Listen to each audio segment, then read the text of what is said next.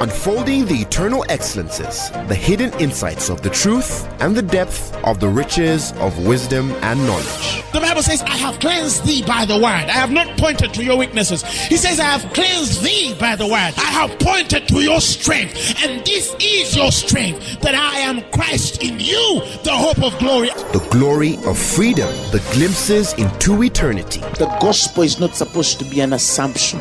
It's not supposed to be just a mere presupposition. Truth is older than language, but the word of God is way deeper than any human language. And now, Apostle Grace with the word. Today, I want to touch doctrine. Somebody shout, Amen.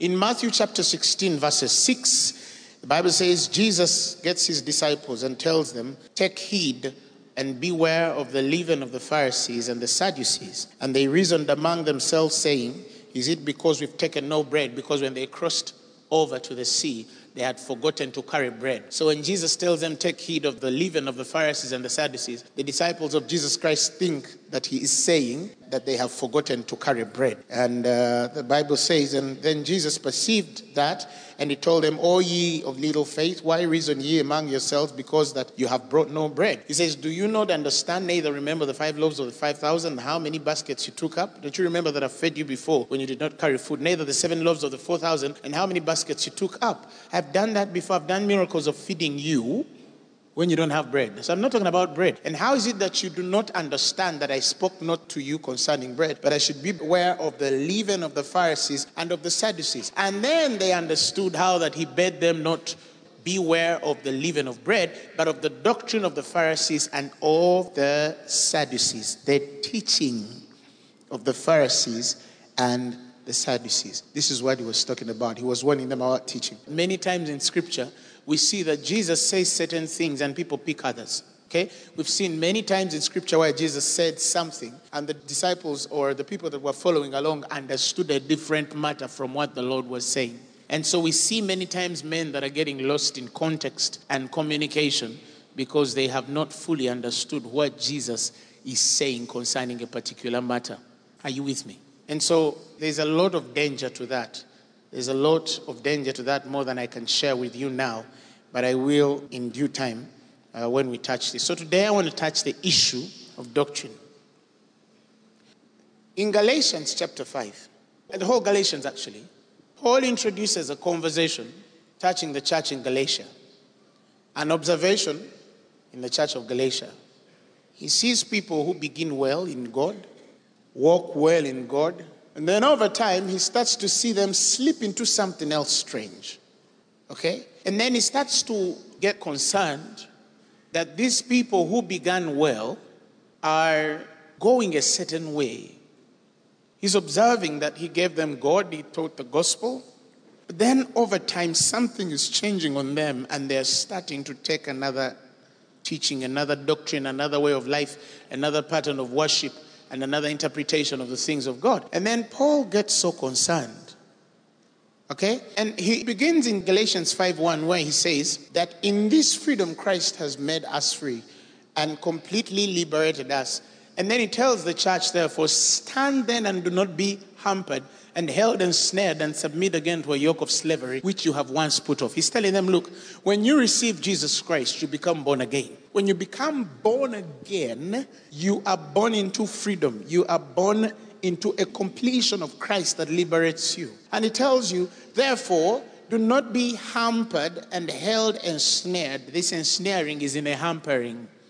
Okay? There's a way it persuades. There's a way it manipulates slowly. It draws you unknowingly because it carries a sweetness in the bitter intention. Okay? And he says, Do not be hampered and ensnared, and submit again to a yoke of slavery which you have once put off. In other words, at what point was this yoke of slavery put off? Was it put off because one went through a deliverance service and says, I put off everything that is holding me? No, no, no, no. This putting off happens at the time of your salvation, at the transition from darkness to light. For the Bible says in Corinthians, For if any man, any, any, any, whether he was born by witch doctor father, whether he was born by a judge's judge who was in the witch doctor who was committed to be the next in line for the witchcraft, he says, If any man be in Christ, the Bible says he is a new creature. And he says, and old things are passed away, and behold, things are become new. And he says, and all things are of God. That means when you become born again, everything about your generational curses, generational spirits, inherited demons, hereditary diseases, your grandfather had high blood pressure, you have it to your uncle, and aunties all carried diabetes, and so diabetes is in your genes, you know, it's in your genes, don't do all that is gone. You are dealing with a new creation. So, because you are dealing with a new creation and all things are passed away, it means that that point of darkness into light is your imminent deliverance. Okay? So, a Christian begins on that, and at that point, they're free. Okay? And then somebody brings a doctrine and says, you know, when you get born again, you cross over with some things. Ah, wait. What things?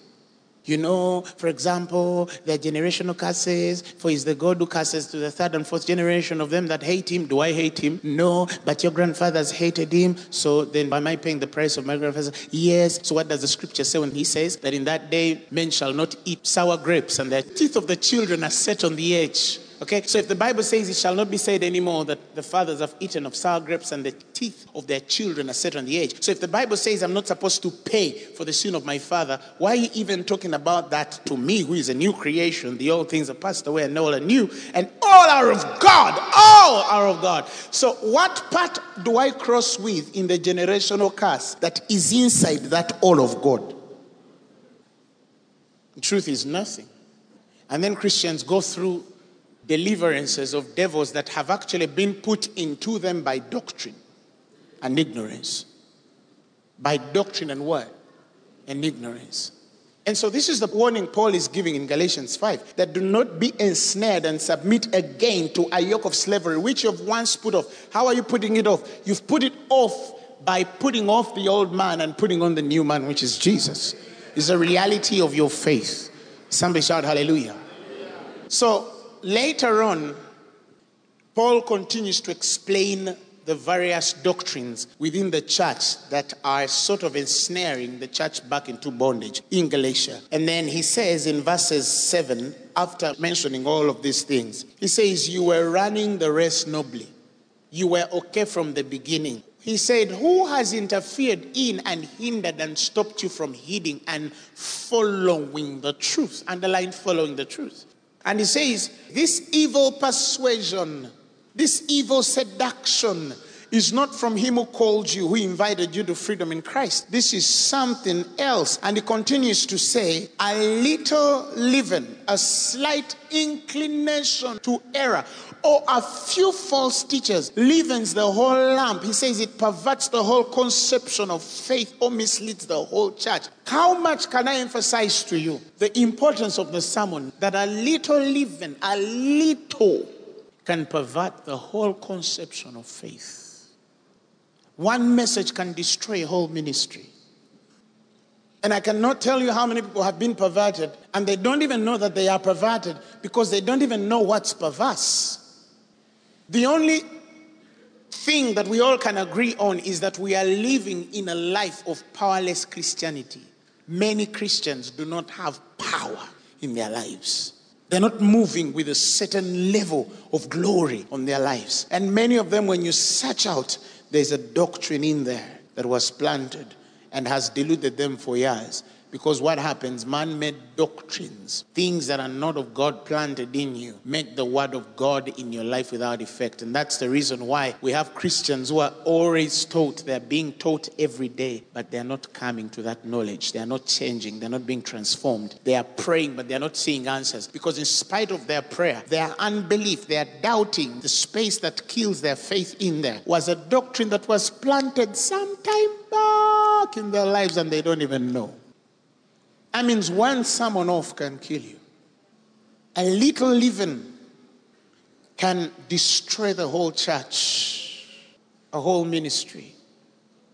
The message version says, For you were running superbly. Who catch you in on you, deflecting you from the true course of obedience, following the truth. He says this detour doesn't come from the one who called you into the rest in the first place. And he says, and please don't toss this off as insignificant. It only takes a minute amount of yeast and you know, and it permits the entire loaf of bread. Don't take this lightly. Don't take it lightly that many people are struggling, striving, suffering because of certain things that were planted in their lives, and they will never have results in their ministry until certain things change within their lives. Oh, Apostle, I've prayed, I've believed, I've done all this. Why is it that I don't see the results that I'm supposed to be believing? There is probably a doctrine that was planted in the inside of you, and it was sent in there as a cancer to kill your faith. To kill your faith. And that is why allow me to talk about that level of witchcraft. Because every time we talk about witchcraft in the church, many people think witchcraft as of guys who go and and then they go to a black sorcerer person and then they tell him, I want you to make Joshua shorter, make him shorter. You understand? And then they start and then shorter, shorter, bring me his picture. And then they shorten Joshua. You understand? No. That kind of witchcraft is so easy to deal with and discern because you can tell darkness and light. Easy. You can tell darkness and light easy in that level. But then what do you do with the witchcraft that comes through doctrine? That is why when Paul sees the change of this doctrine, he ardently, from his heart, stresses and says, Oh, you foolish Galatians, who hath bewitched you that you should not obey again the truth? In five, he says that you have not followed the truth. In three, he says that you have not obeyed the truth.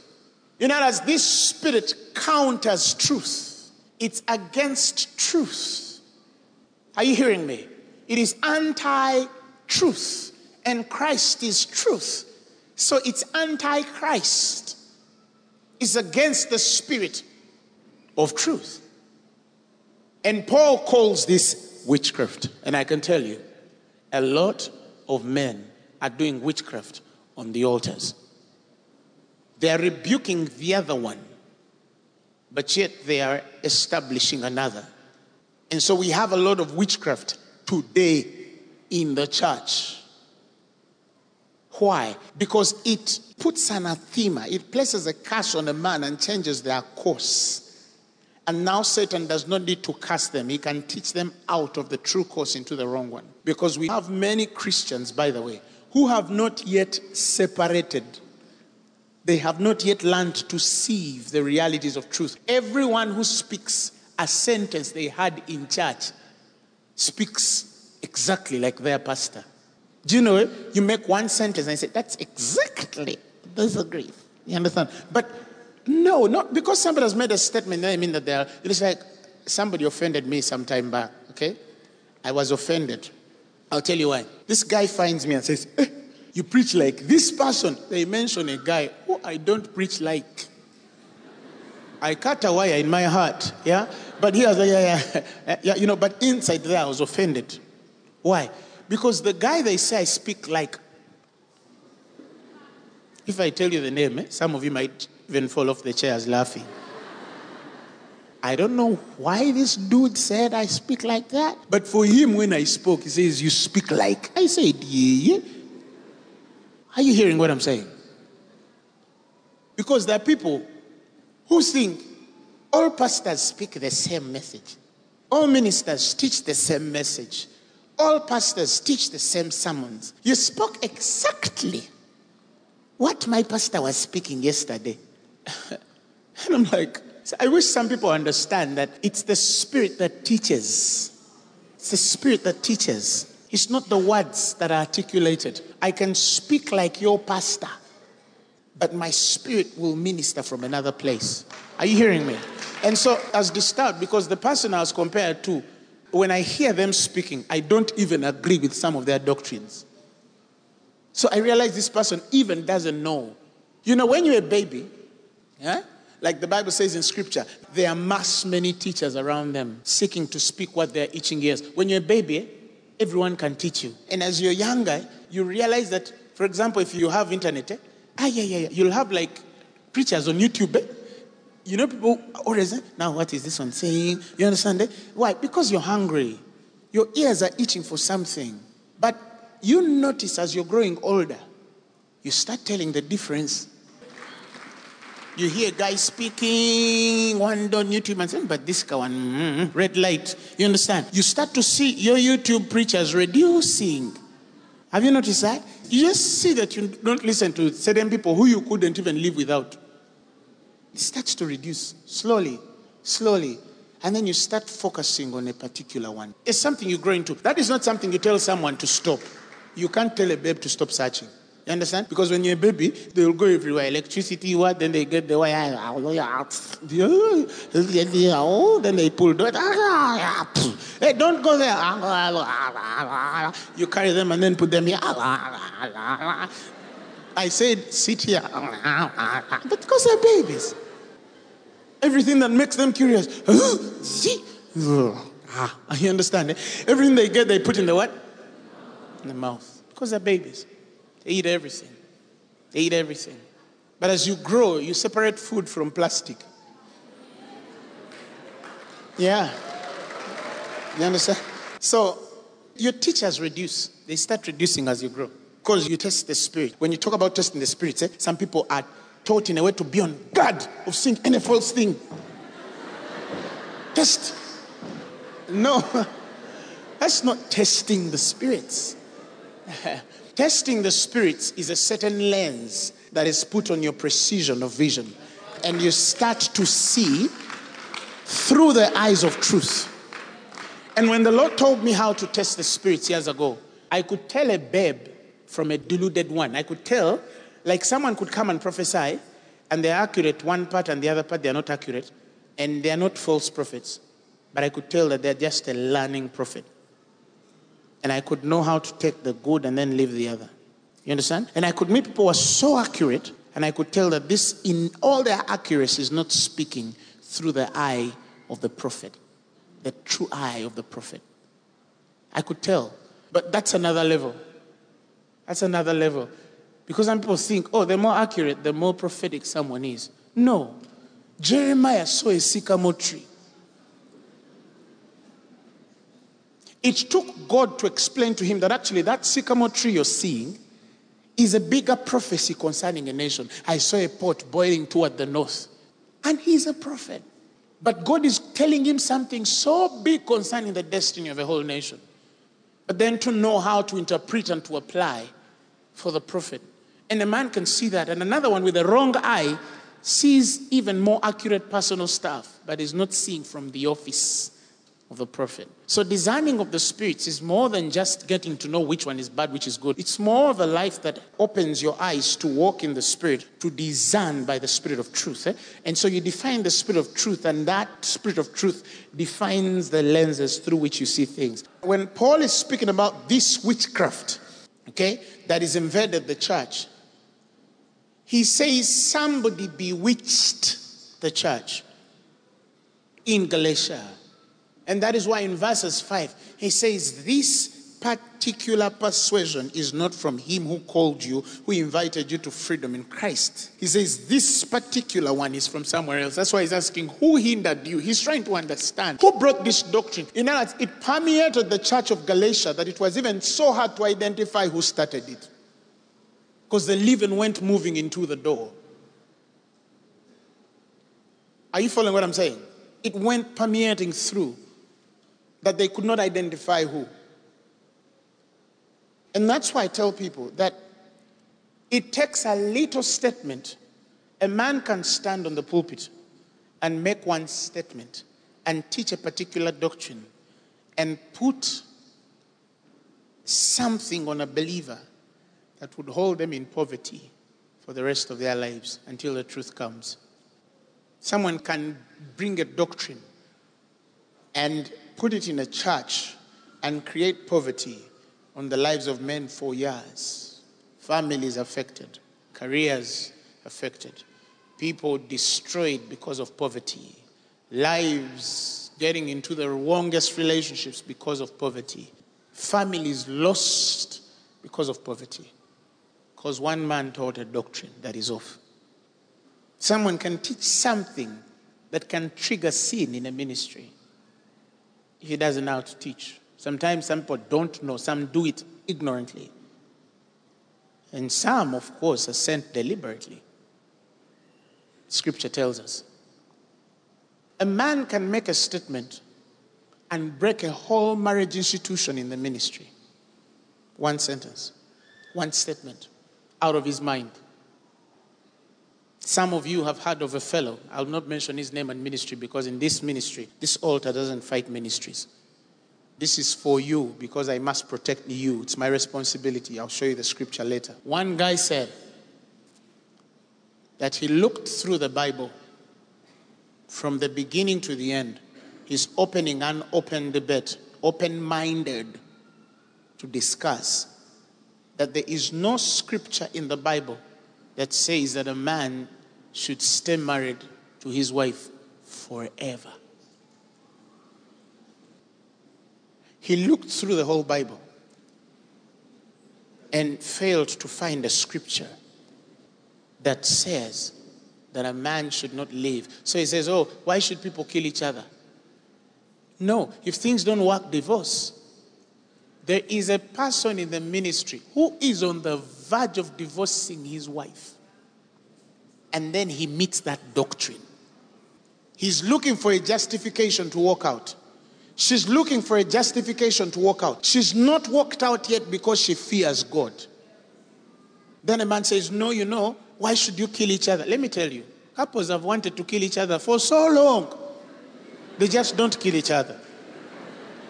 But those moments have happened in many marriages. I'm a pastor, I hear things. So, you're telling people now you can divorce because there is no scripture. And there is like a very gullible kid or woman or man in that room who thinks, by the way, you show us the scripture. Because there are many people who don't understand that some doctrines in the church of Jesus Christ are not directly implied. Are you hearing me? Some doctrines in the church of Jesus are not directly implied. But if you get into scripture and search out well, you will find that their relevance and identification and definition is in scripture. For example, if you look for Trinity in the Bible, it's not there. Somebody can say, Show me the Trinity. It's not there. So then why are you saying God the Father, Son, and the Holy Spirit if it doesn't exist? However, if you read the Bible, you will find that there are many instances in Scripture that give the impression of the three. Okay? God said, Now let us make man in our own image. The word there is Elohim. Okay? When you read the Amplified, God said, Let us. The Amplified says Father, Son, and Holy Spirit because Elohim is the plural name of God. In other words, he was not one. Then you see him defining the Father and the Son relationship. Then you see him defining the person of the Holy Spirit. And the Bible says, and these three are one. So if the Bible says these three are one, okay, the Father, the Word, and the Holy Ghost, who is the Word? Hey, who is the Word? Jesus and the Holy Ghost. And these three are one. These are the Trinity. So we don't have the word Trinity in the book, but it exists. Okay? So let me answer my fellow who says that there is no scripture that says a man shall live forever until he dies. Okay? The Bible says, For a husband is bound to a wife as long as he liveth. Or a woman that he, who each has a husband in Romans 7 2 is bound by the law to her husband as long as he liveth. And if the husband be dead, then she's loosed from the law of her husband. What does that mean? Common sense. That as long as your husband is alive, you're bound to him. And if you are bound to him as long as he's alive until he dies, that means that you're supposed to be together forever. Kakati. What are we discussing again? Show me the scripture. Show me. If I read that to him, he would not see it. But he read the Bible. Who has understood what I just said? Even if the New Testament only had one sentence that Jesus died for all your sins, it would be now, the New Testament only has that sentence. It would be okay for us to imply that therefore we are not going to die. Even if they had not written it, would believe it. Why? Because the wages of sin was death. We saw what it did to man in the beginning. So then, how can you say, Show me a sentence? You understand? I almost wanted to say, Okay, show me in the scripture where the word iPad is. Why are you using an iPad? Now we are going to get there where we are discussing. Mhm. Show me in the scripture where the word tablet is. Show me. So why are you using a tablet to preach? Did he say tablet or Bible?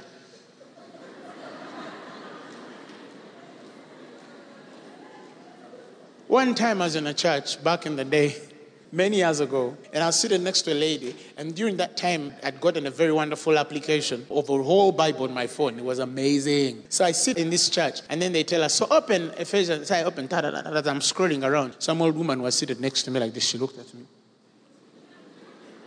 And She asked, young man, why don't you come with your Bible? Then I tell her, of course, in this fascination of Mama, you see, I have a Bible here, read. Then she reads. So this is a whole Bible? I said, yeah. She says, this is not a Bible. Next time, come with a Bible.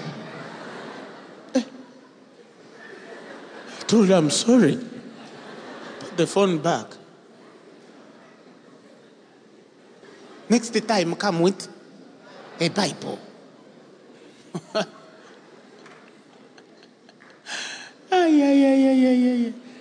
But what a believer might not know is that that one sentence can kill thousands, thousands of homes and raise children who are deserted by their own parents and bring divisions that will never come together again because a person chose to invent a doctrine. And what of those who are just watching? You understand what I'm saying? That's how you know that a big percentage of the church does not read the word. Because some things are so obvious. So obvious. Are you hearing me? They are so what? So obvious. You ask, why are men deceived easily?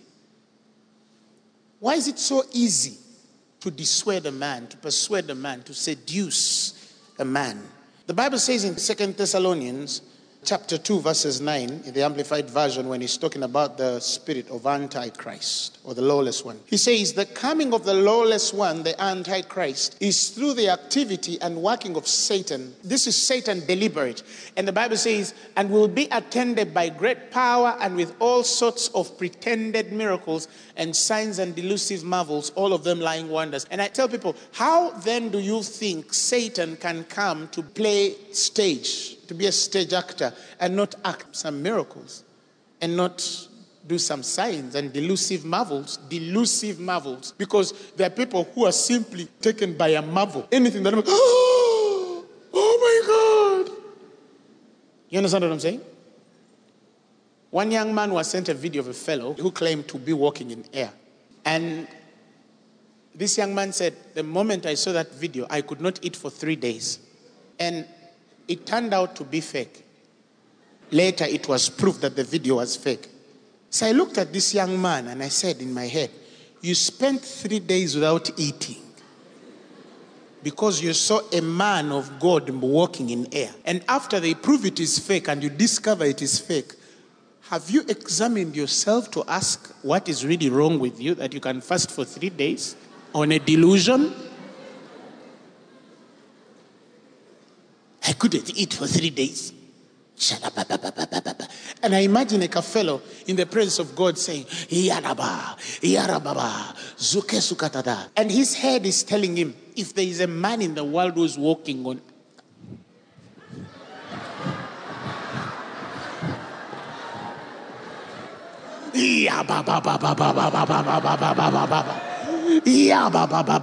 and after some time, they proved to the fellow that it was fake.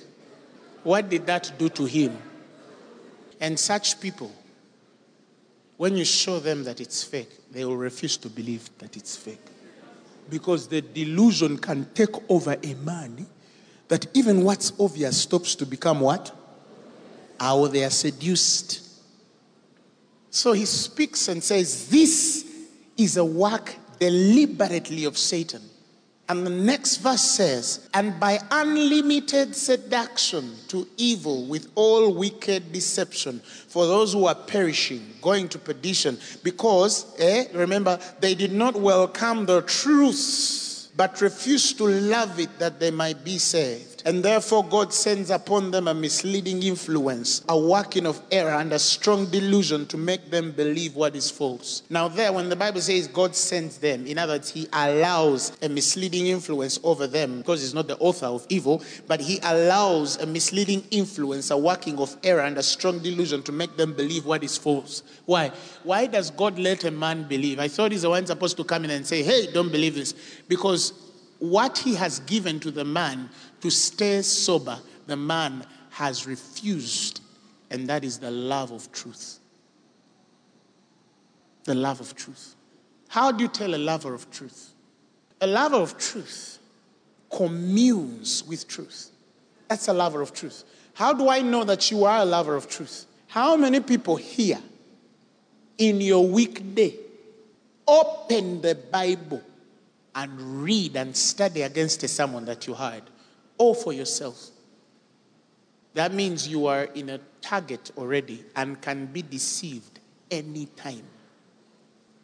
At least be as fair as the Bereans, he says, who, when they heard the word, they went out and searched out these things to know if they are so. You look at people who are easily deluded, they are not Bible readers. They don't love the word. They don't love the word. They're not lovers of truth. And when a man cannot love truth, God will let you be misled into a very crazy work of error. And because of that, you get into a strong delusion that you will find yourself believing what is not true. And many people have been set off their true courses because of that. Many more than you think.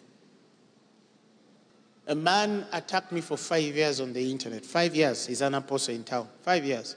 Five. One, two, three, four, five. And when he did attack me for five years, I never answered anything.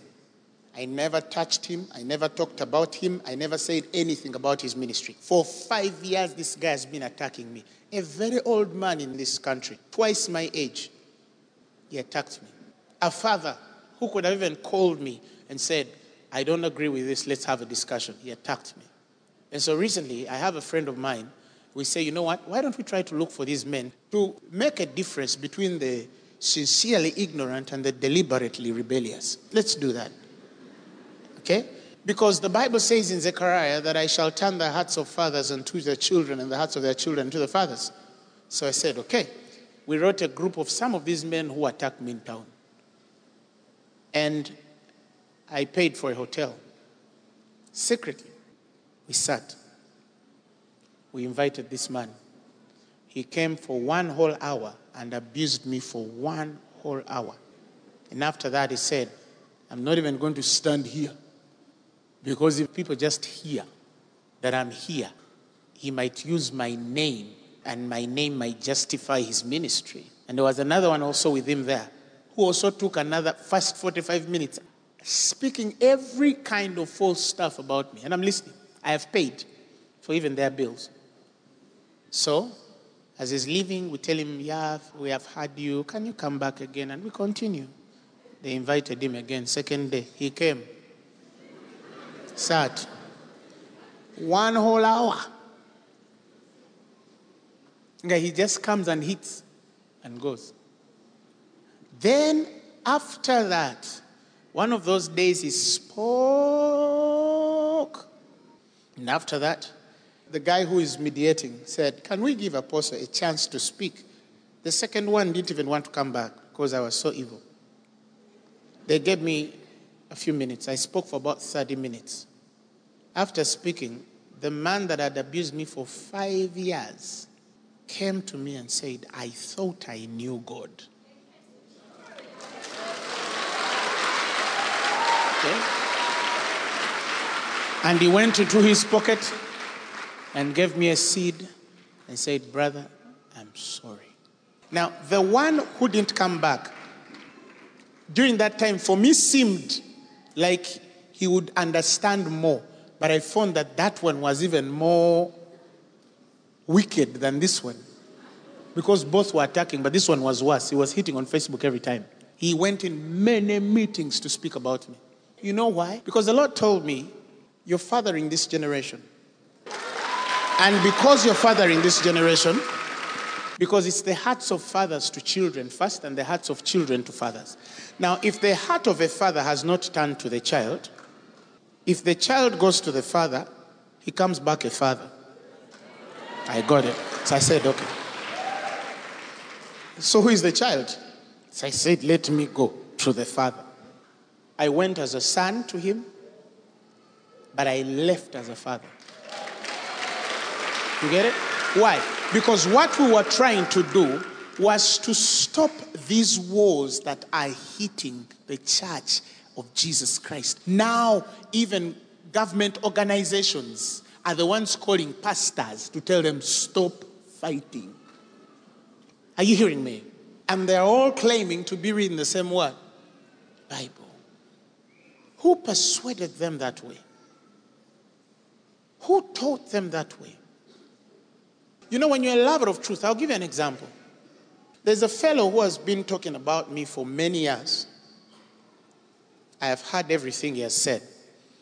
Unfortunately or fortunately, I know him so well that if I opened two pages of his life, his ministry will close. I am sure. Because for me, he speaks foolish lies. For me, I have proof. And I mean what I say. But because I'm a lover of truth and I read the Bible, tells me, hold your peace.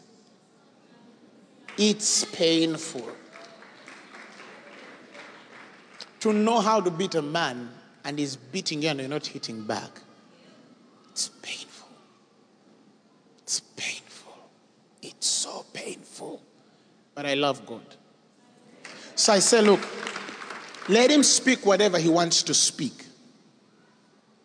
When he's done, he will leave me. But I will never answer him because I'm a lover of truth. If I was consumed and I refuse truth,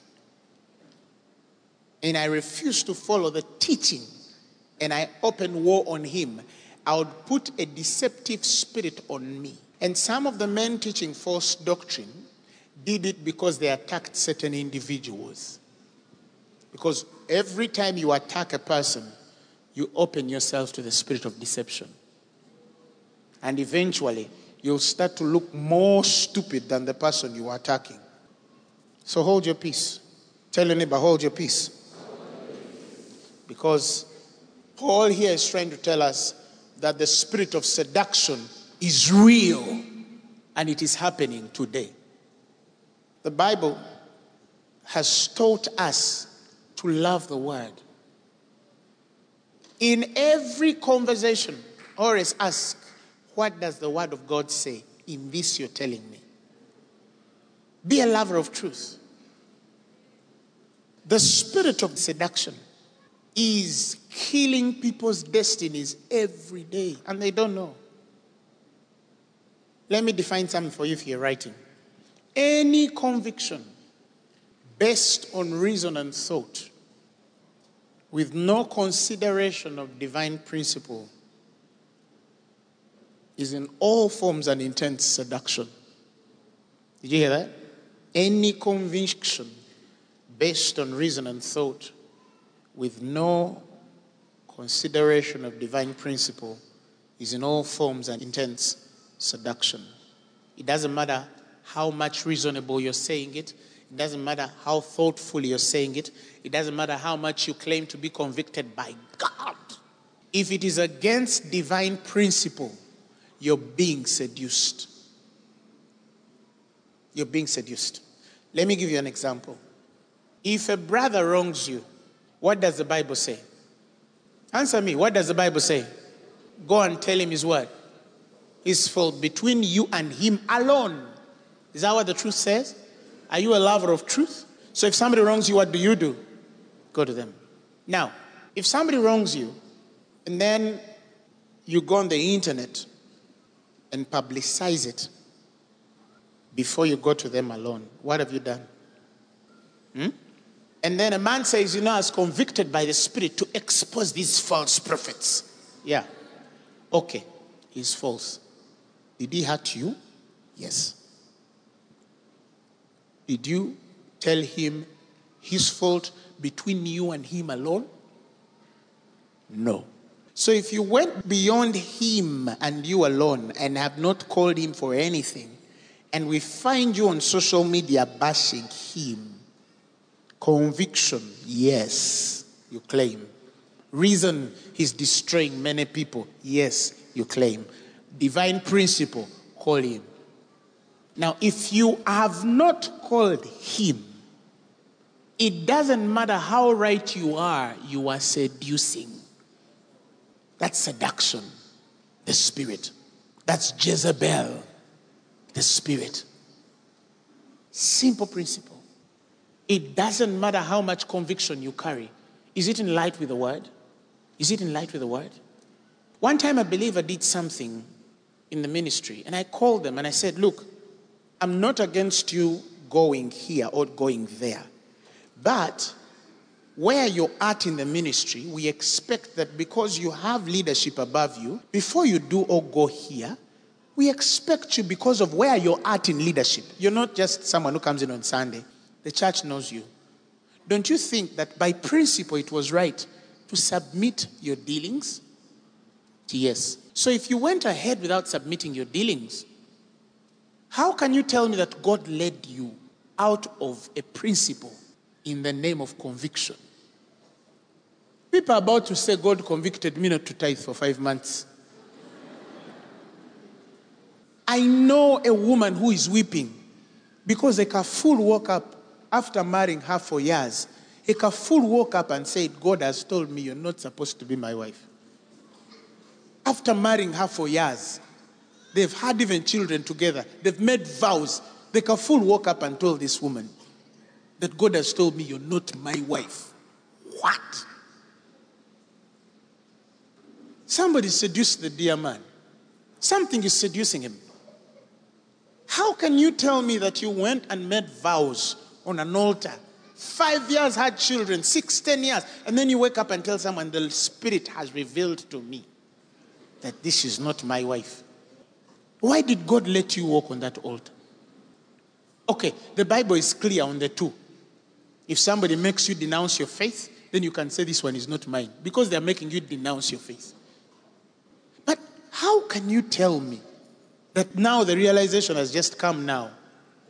It's happening in the body of Christ.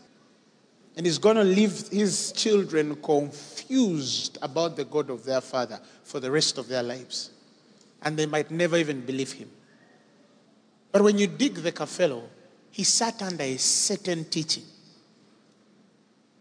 Somebody one time came to me weeping because her brother failed to go for a birthday party of the mother that he has not had the spirit. I said, How stupid, I'm sorry to use hard words, how stupid are Christians becoming? These words are spirit and life. The Bible says, Honor your father and mother. Isn't that spirit? This fellow was breastfed by a woman, raised by a woman, taken to school by a woman. And he wakes up and has the audacity to say he has not had the spirit on celebrating his mother's birthday. So he's not going to come because he hasn't had the spirit. I met a fellow like that years ago. I asked him for a meeting. He dodged me. And then after some time later, he says, You know, I'm sorry, Apostle. Um, I'm like that. You know, when I've not had the Spirit, I don't meet. So, um... okay, so what were you telling me? I stood up and told the dude, I've also not had the Spirit to talk to you. I walked away. I stood up immediately. I'm going, dude, I've also not had God now. I'm a man of God. Can I just call you? But he was, even me, I didn't hear. I walked away. It was the best thing to do. But we have people who are so spiritual that they're starting to become stupid. By heavenly standards, stupid. Not earthly. Heavenly standards, stupid. That no sense, eh? That's Jezebel. Somebody shout, Amen. Amen. How do you tell the spirit of seduction? How do you identify it? I'll give you a few things. One, It is enshrouded in attractive things. The spirit of seduction is enshrouded in attractive things. It is hidden in attractive things. The attractiveness of things. There are people who are so lured by marvel and attraction that they don't think. I have a friend of mine, always makes a statement I love. He said, I got born again with my head. And I love that he says that some Christians got born again without the brain. They left their brain when they got born again. In other words, he's trying to say, even though I'm born again, I have common sense. You get it? Some Christians don't even have common sense. Common sense. Now, when seduction hits a man, it has to come in what attracts. That's why I tell people be slow when you're given an attractive option. Think through it and pray about it. I thank God for me because from the time I was a child, I don't easily just move by something. I don't just get fascinated. Yeah, I can see something and it's amazing, yeah, but I don't just commit myself to anything because it's nice. I'm a laggard, I'm slow. On that one, I have to take my time and first study something, then I make a decision. You understand? So, even in decision making, some of my men of God will tell you sometimes I make decisions last end time, last minute. But when I do, I have heard God because I know the price of not hearing God. Very expensive. Let me tell you, the bigger a ministry becomes, the more sensitive you must be to hearing God. Because one misleading like this can destroy your ministry to zero. And many men's ministries are gone without knowledge. There's a man whose ministry fell in a space of one year.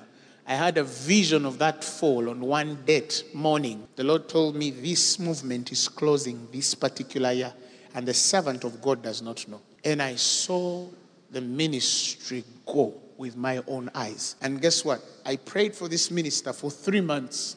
And in the third month, the Lord told me, even if you went to correct them, they will never hear you.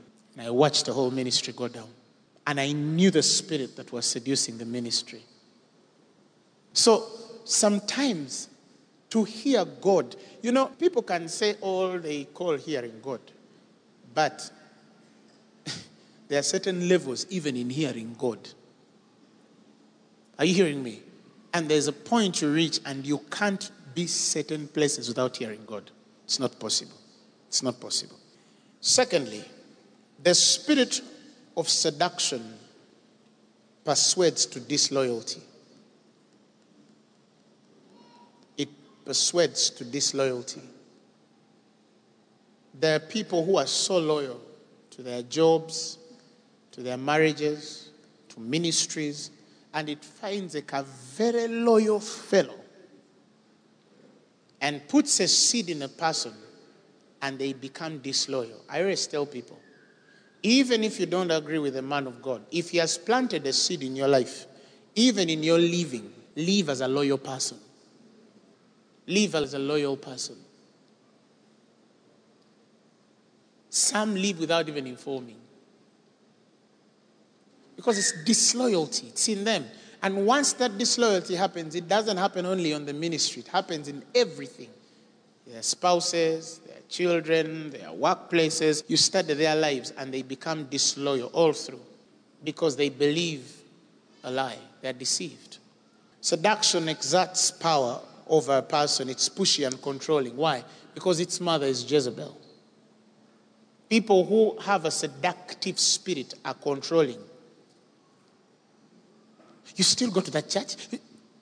If you have an issue with the ministry and you think you've made your point, why are you controlling me? Why are you telling me where to pray from? Think. The Holy Spirit does not force men. He's not a controller, he's a leader. There's a difference. He only ministers as a man yields. He does not impose their yielding. He's not a controller. Seduction is very controlling because it's Jezebelic. It can put a guilt trip on you. So you Why? Because it needs to control you. The spirit of seduction affirms a false progress, happiness, and glory. It affirms a false progress, happiness, and glory. False progress, happiness, and glory. Have you been around people who fake happiness? You know they're not happy, but they're already. But you can tell that they're not happy. Have you seen it? You've been around people who, for example, date and then they break up. And then after breaking up, this girl goes on a beach. Better life after. uh, you're seduced into deception. You're not happy. Happiness does not advertise.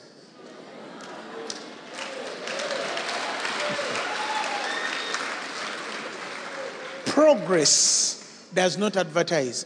The power of progress has a way of gripping the man's mind on purpose than vindication.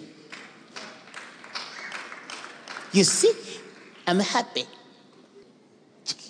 Let me tell you if every happy person used to publicize it, then the world will be in trouble with the joy the Christian has.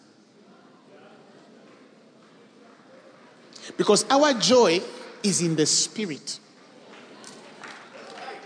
Are you hearing me? You be there and you're praying, and then you start to feel something just. it's a rabakosa. it's righteousness, joy, and peace in the Holy Ghost. Imagine if we were to publicize every time we're feeling happy. Would laugh in buses every time, would laugh in cars all the time. When you're under the joy of the Spirit, you can't even open a phone to take a photo. You've seen them in church. they may roll down. You don't even have time to seek attention. Because there is a way the joy of the Spirit takes your attention. Am I speaking to somebody? But by the time you start advertising your joy, you have a problem. You're not happy. By the time you start advertising glory, there's something wanting on you. I'm telling you, when the glory of God settles on my man, huh, he doesn't need to add anything on himself. I wish some of you would enter my shoes a bit and understand. When you are under certain anointing, you're so secure in who you are that nothing outside defines your security. That is why I can wake up in the morning and put on sneakers and go and play basketball with no fear that the guy I'm playing with will look at me as an average man. He can't. They foul me also on the court. But you don't foul me. I say, Gwe, I'm a man of God. Why are you fouling me? Nange bankuba. Umwana nakubolu, you know, chigaya. I even lay hands on him sometimes. But you get on basketball and a guy slaps you. But I don't get intimidated because manya omukwatira. Hey. Get in the service and followed him. Are you hearing me? You understand? I'm secure. I know who called me. I don't need 17. I don't. I know what's on me. Banan.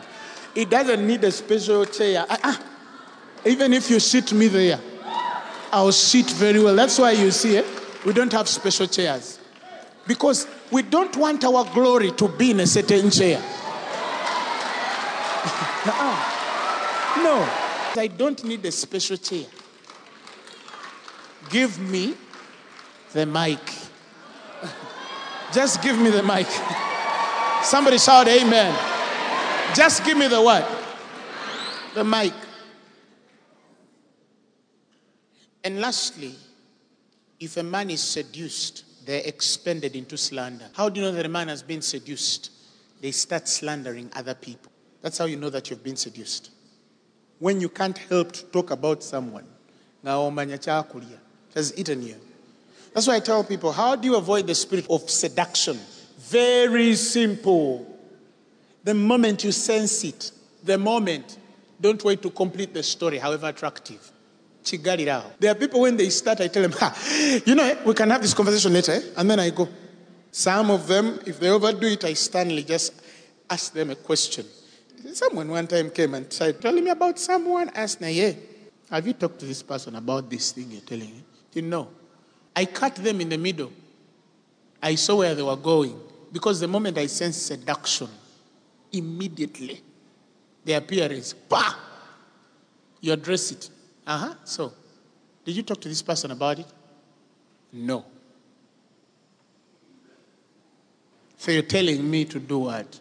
To warn you. Uh, can I go and tell them that you warned me? No. So why shouldn't I tell them? Please don't. Uh-uh, why shouldn't I tell them if you're of the light? The moment someone tells me no, I'm going to talk. Because it's the only way I can enter light. No, you know, let me tell you something. Timothy 4 says, the Spirit speaks distinctively, expressly, and declare that in the latter times men shall turn away from the faith and give attention to deluding and seducing spirits and doctrines that demons teach. The Spirit has said it. And Paul says in Acts 20 that when he was leaving, when he had finished his work as a minister, in Acts 20, verses 26. He says, I take your record this day that I'm pure from the blood of all men, for I've not shunned to declare unto you all the counsel of God. He tells them, Take heed therefore unto yourselves and to all the flock over which the Holy Ghost has made you overseers. It is my responsibility to take heed for you. It's the responsibility of every pastor to keep his sheep from wolves. This is what I'm doing. That's why I'm not making a public statement. I am teaching my own I've not mentioned the name of a ministry or a minister. No, I am trying to pass a point, not an individual. I don't have that time. This altar doesn't fight men. But we must be able to guard our own because God will ask me, Did I warn you? This is our responsibility. He made me to oversee you. I owe God an accountability to make sure that I show you the truth, such that if you choose the other way, I have done so. Are you hearing me? Now, the Bible says in verses 29, For I know this, Paul says, that after my departing shall grievous wolves enter in among you, not sparing the flock. Also, of your own selves, men shall arise speaking perverse things to draw away disciples after them. I have seen this. There are men who don't care about people, they don't care. They don't care. There was a couple I was trying to reconcile. Their marriage was dying last year. And I tried to reconcile them because their marriage was failing. They were married, but their marriage was failing. Okay? And I started counseling this couple. And I started counseling them. And I called the young girl and I said, Take this stuff out of your parents and come for counseling. The parents had gotten into. And then someone carried this young lady to a certain ministry. And when they reach that ministry, they ask her, Where do you pray from? She tells them, Phaneroo. They say, eh, eh, eh, That pastor, he has demons. He puts demons in people. La, la, la, la, la. All that nonsense. The ministry speaking that. People have died in that church when they are casting out devils on them. There are records, countless numbers of people who have died in that church when they are casting out devils from them. A man has never died on my hands when I'm praying. But in their ministry, countless people have died under deliverance. And then they tell this girl, you know, the reason why that marriage is not working, one, you're in a wrong ministry. I'm okay if the two could live and their marriage works. Because that union is of Christ and two people can't break Phaneroo. Even today, I will get more salvation souls, and they will be replaced immediately. But he goes on to say, and the Spirit tells me that the reason why the two of you are not together with that young man, the mother of the young man is doing witchcraft on you, and the kaful believed it.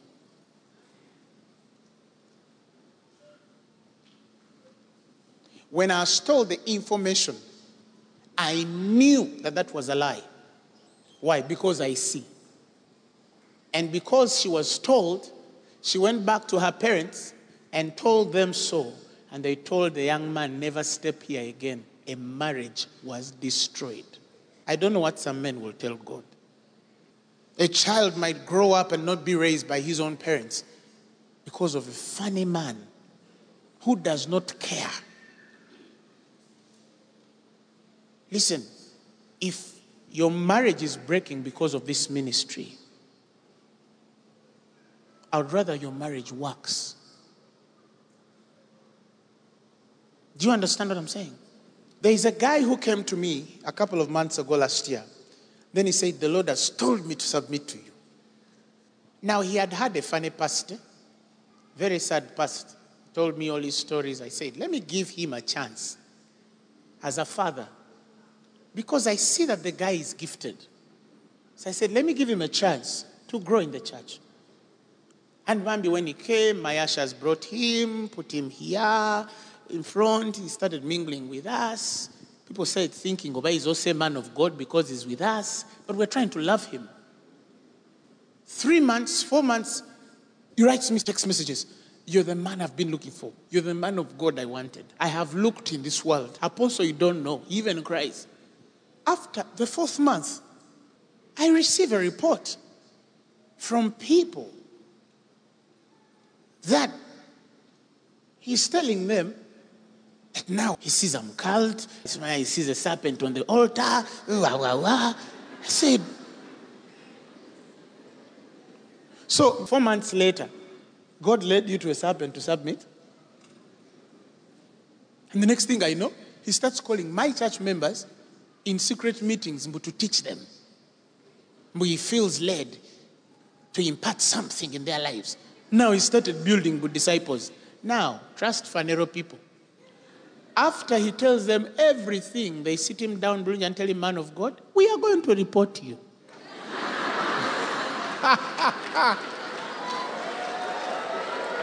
no, no, no. Say no.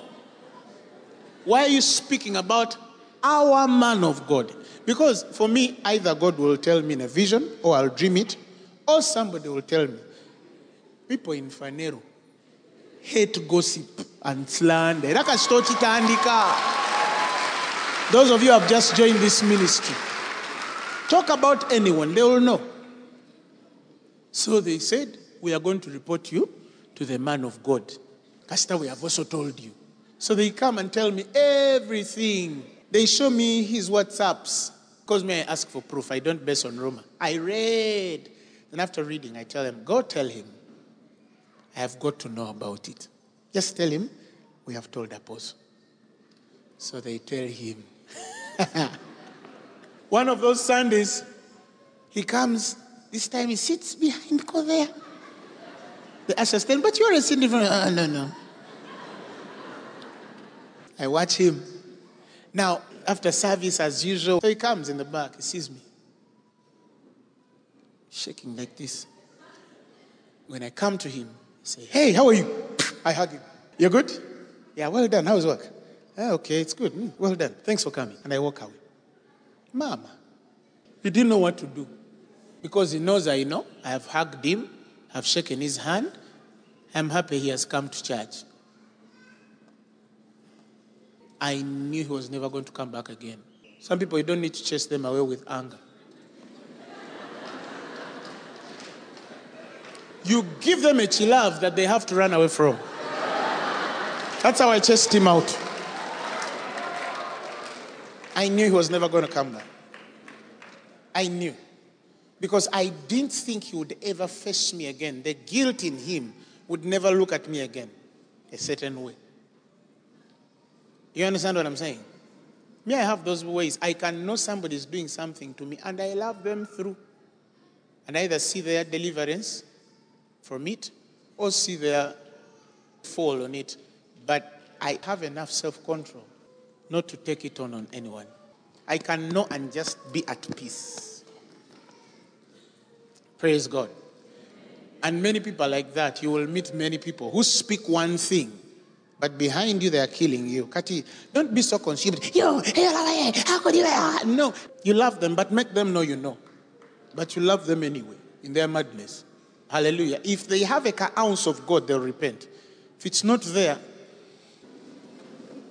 this is my heart's prayer for you. And it's going to be short but very important. Father, I pray that we may stay followers and lovers of truth, that we will weigh everything against truth, and that we'll have the wisdom to discern when seduction comes and dealing with it without even hearing, because hearing defiles our spirits. It defiled Eve when she listened to the serpent, and man fell, and death reigned in the earth because a woman took time to listen to a seductive spirit.